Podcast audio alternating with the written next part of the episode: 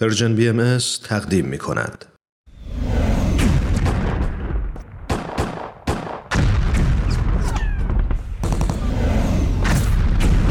معماران صلح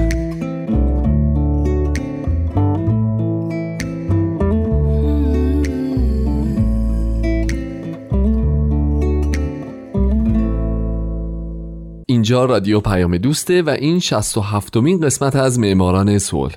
با من همراه باشید.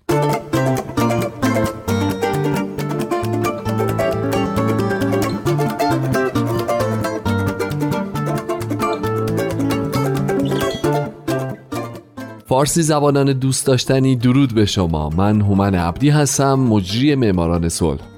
من در این برنامه به زنان و مردان و سازمان ها و مؤسساتی می‌پردازم که موفق به دریافت نوبل صلح شدند کسانی که یا دغدغه صلح دغدغه همیشگیشون بوده یا اگرم نبوده در یک بزنگاه تاریخی کاری رو که باید انجام دادن و باعث شدن ما الان تو دنیای امتری زندگی کنیم.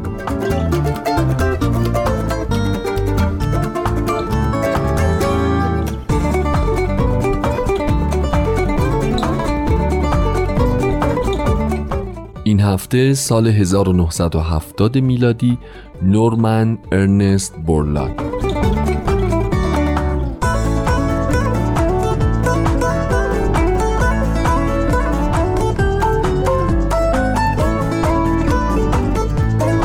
نورمن ارنست بورلاگ در 25 March 1914 در آمریکا متولد شد و در 12 سپتامبر 2009 در همین کشور درگذشت.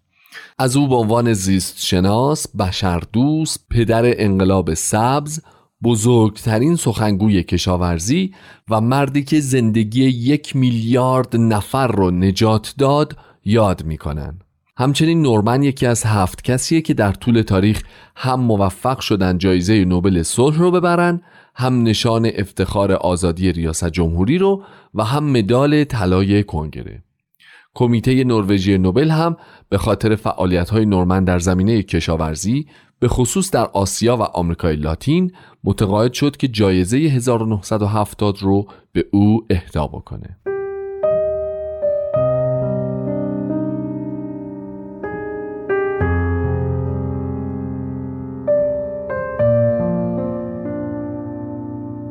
بورلاگ از نوادگان نروژی هایی بود که به آمریکا مهاجرت کرده بودند.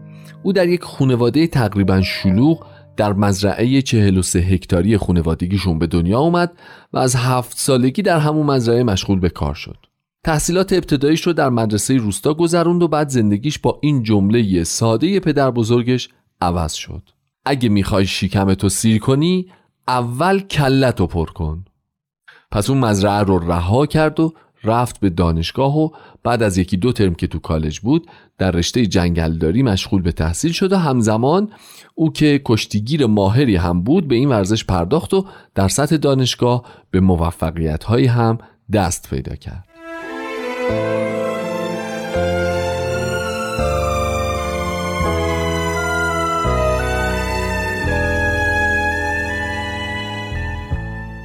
نورمن برای تأمین هزینه های تحصیلش مجبور بود هر از چندی درس رو ول کنه و کار کنه کارهایی مثل رهبری سپاه مردمی حفاظت از محیط زیست یا همکاری با سازمان جنگلداری ایالات متحده و کارهایی که مربوط به حمایت از حیات وحش و حمایت از بیکاران می‌شد. او در خاطراتش تعریف می‌کنه که با بسیاری از افراد کار کرده که از گرسنگی در حال مرگ بودند و این به قول خودش زخمهایی رو بر وجودش وارد کرد. اما یه اتفاق باعث شد جرقه در ذهنش زده بشه و تو راهی بیفته که نتیجهش دریافت جایزه نوبل صلح بود.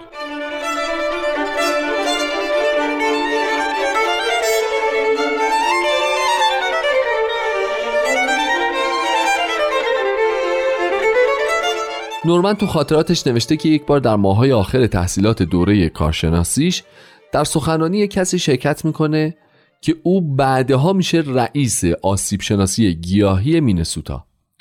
چارلز استکمن در این سخنرانی از آفتهای گیاهی صحبت می‌کنه به نام زنگ که علاقه شدیدی به گندم و جو داره و تمام محصولات کشاورزی رو نابود می‌کنه.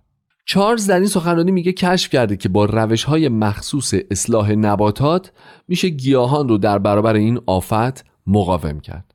پژوهش چارلز نورمن رو خیلی تحت تاثیر قرار میده و به توصیه او به جای رشته آسیب شناسی جنگل میره و رشته آسیب شناسی گیاهان رو برای تحصیل انتخاب می‌کنه. و زیر نظر استکمن لیسانس و دکترای خودش رو در این رشته دریافت می‌کنه.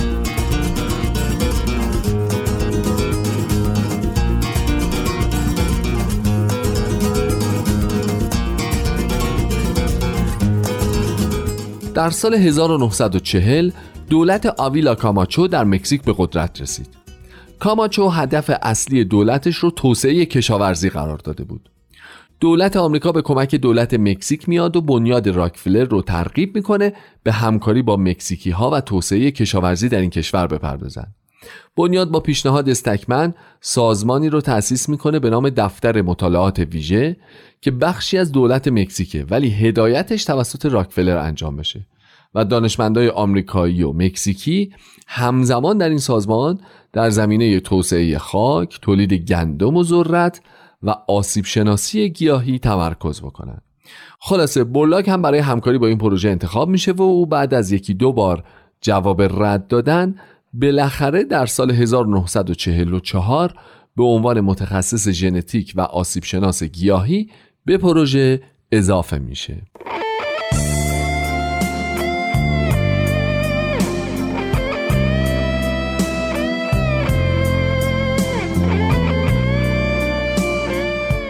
دو سال بعد از این در سال 1946 ارنست نورمن بورلاگ برنده جایزه نوبل صلح سال 1970 شد مدیر برنامه اصلاح گندم در البتون مکزیک. بورلاگ 16 سال در این پست به کار مشغول میشه و شاید بشه گفت این 16 سال از زندگیش به نوعی پرسمرترین دوران زندگیش بوده. چرا که در همین زمانه که او روشی رو در اصلاح گندم ابدا می‌کنه به نام اصلاح رفت و برگشتی که در این روش میشه در طول یک سال عملیات اصلاح گندم رو دو بار انجام داد و در نتیجه میشه دو نسل از یک گیاه رو در طی همین زمان به دست آورد. این روش برلاک هنوز که هنوزه در جهان مورد استفاده قرار می‌گیره. کار دیگه ای که او می‌کنه روش لاین های چنگانه بود که سبب شد مقاومت گندم در برابر بیماری های گیاهی افزایش پیدا بکنه. یا کار دیگه بولاک در مکزیک تولید انواع گندم های پاکوتا بود که کلوفتر از گندم های معمولی هن قوی ترن ساقه هاشون به راحتی نمیخوابن و از کودپذیری بالاتری هم برخوردارن یه جا خوندم که تا سال 1963 95 درصد گندم های مورد استفاده تو مکزیک از انواع گندم های پاکوتاه بلاک بودن و در این سال تولید گندم مکزیک 6 برابر تولید سال 1944 یعنی سال ورود بلاک به مکزیک بوده و این کشور در زمینه تولید گندم خودکفا میشه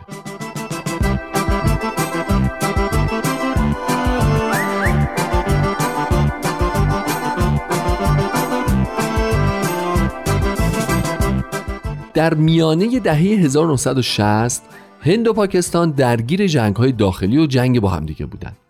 درگیری ها تو اون منطقه باعث قحطی شدید شده بود. قحطی که با وجود ارسال میلیون ها تن گندم از طرف آمریکا به اون منطقه باز هم از بین نرفته بود.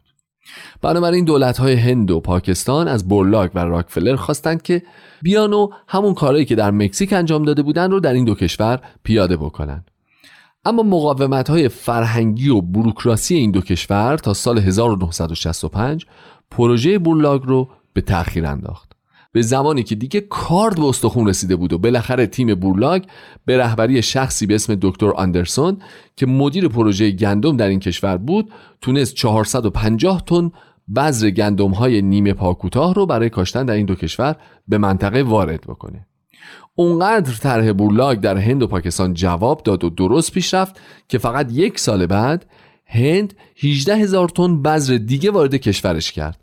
و در سال 1967 هم پاکستان 42 هزار تن و ترکیه 21 هزار تن بذر انواع گندم های پاکوتاه رو وارد کشوراشون کردن و تولید رو شروع کردن. بنابراین تولید اونقدر تو منطقه افزایش پیدا کرد که نه تنها خطر قحطی از بین رفت که امروزه همه اونها در تولید گندم و حتی بقیه غلات خودکفا هستند و نرخ رشد تولید غذا در هند و پاکستان از نرخ رشد جمعیت در این دو کشور پیشی گرفته و به همین دلیل تخمین زده میشه از تبدیل شدن حدود چهل میلیون هکتار زمین بکر به عراضی کشاورزی جلوگیری شد.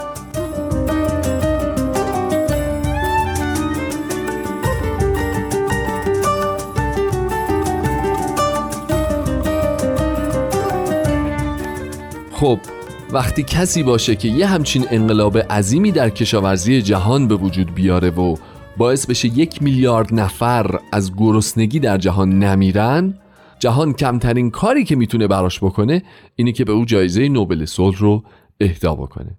وقتی که بنیاد نوبل همسر برلاگ رو در ساعت چهار صبح خبردار کرد که شوهرش برنده جایزه نوبل صلح شده برلاگ در حال کار در زمین های کشاورزیش در مکسیکو سیتی بود. بنابراین همسر برلاگ با ماشین میره سر زمین تا این خبر رو به او بده. خبری که برلاگ اول فکر می‌کنه یک شوخی بزرگه. برلاگ در سخنرانیش روز بعد از دریافت جایزش میگه زمانی که کمیته جایزه صلح نوبل مرا به خاطر مشارکتم در انقلاب سبز به عنوان برنده جایزه سال 1970 برگزید به باور من انتخاب اونها برای این بود تا اهمیت حیاتی کشاورزی و تولید غذا رو در جهانی که گرسنه نون و گرسنه صلح نشون بده.